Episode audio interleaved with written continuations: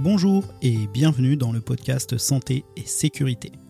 Aujourd'hui, on va parler santé et sécurité au travail, car vous le savez sans doute, mais le 1er octobre 2022 entre en vigueur le passeport prévention. Dans cet épisode, on va donc tout vous expliquer sur ce fameux passeport prévention. Qu'est-ce que c'est, qui est concerné, qui le renseigne et l'alimente, et enfin sous quel format il doit être utilisé.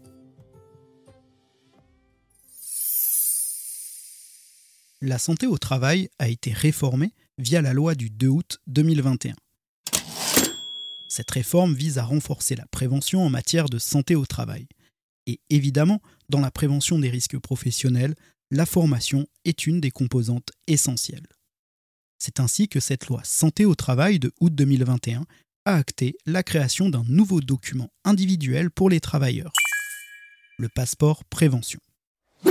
Le passeport prévention, c'est un document individuel relatif à chaque salarié. La finalité principale est de constater que chaque salarié a suivi une formation en santé et sécurité au travail suffisante pour l'exécution sans risque de son contrat de travail. Il recense l'ensemble des attestations, des certificats et des diplômes obtenus par le travailleur dans le cadre des formations relatives à la santé et la sécurité au travail qu'il va pouvoir suivre tout au long de sa carrière. Le passeport prévention, c'est aussi un document qui peut justifier une demande de formation du salarié auprès de son employeur. D'autre part, en cas d'accident de travail, un passeport vierge sur le sujet lié à l'accident donne une possibilité supplémentaire pour le salarié d'apporter la preuve que son employeur n'a pas rempli toutes ses obligations légales.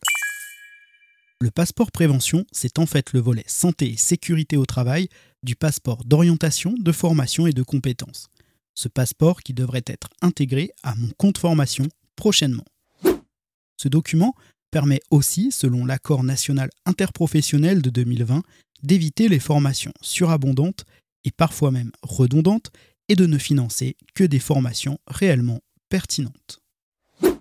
L'objectif, vous l'aurez compris, c'est d'en faire un outil centré sur les enjeux de prévention des risques professionnels et un outil de suivi et d'optimisation de la formation santé et sécurité au travail des salariés. Alors, qui est concerné par le passeport prévention? Le passeport prévention concerne absolument tous les salariés, qu'ils soient en CDD, en CDI ou en intérim. Il concerne évidemment toutes les entreprises, puisque sa mise en œuvre est obligatoire pour toutes les entreprises à partir d'un salarié. Tout comme le document unique d'évaluation des risques professionnels au passage. Les demandeurs d'emploi pourront eux aussi ouvrir un passeport prévention. Il sera intégré au passeport d'orientation de formation et de compétences s'il en possède un.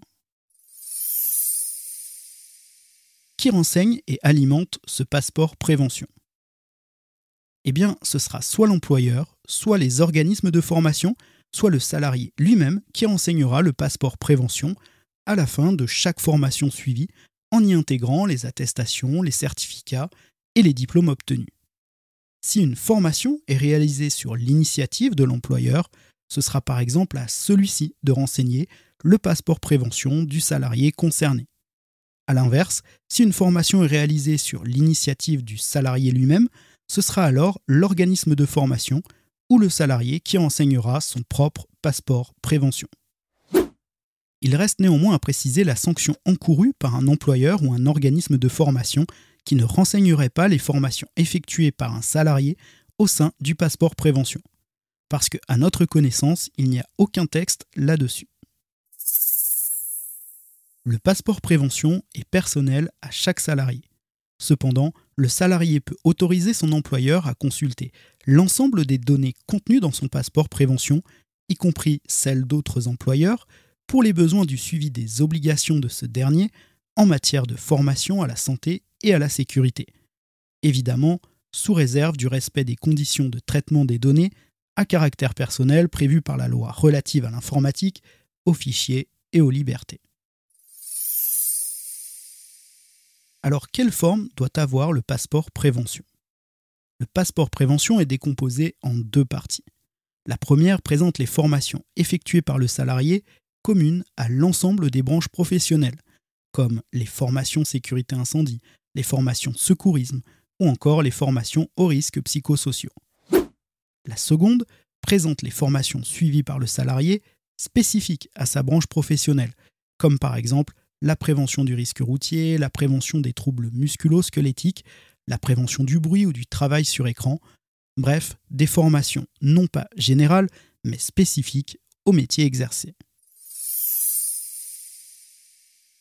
Concernant le format matériel de ce passeport, c'est le Comité national de prévention et de santé au travail, le CNPST, qui a été chargé de déterminer les modalités de mise en œuvre et de déploiement du passeport prévention.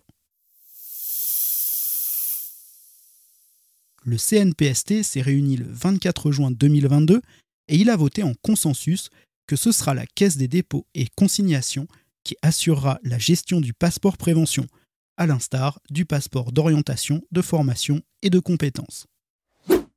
Le passeport d'orientation, de formation et de compétences sera lui effectif fin 2022, avec des évolutions fonctionnelles qui sont planifiées en 2023 et 2024. Le passeport prévention, quant à lui, se matérialisera d'abord par un site d'information qui devrait être livré en octobre 2022, puis par une ouverture effective en avril 2023. Cette situation implique, je cite le CNPST, que la mise en œuvre de ce dispositif sera progressive, tant sur son architecture que sur son contenu, que les exigences qui pourront être demandées aux employeurs seront en parallèle progressives, qu'il faudra prendre en compte la question de compatibilité technique des échanges d'informations entre les entreprises, les organismes de formation et le site Passeport Formation.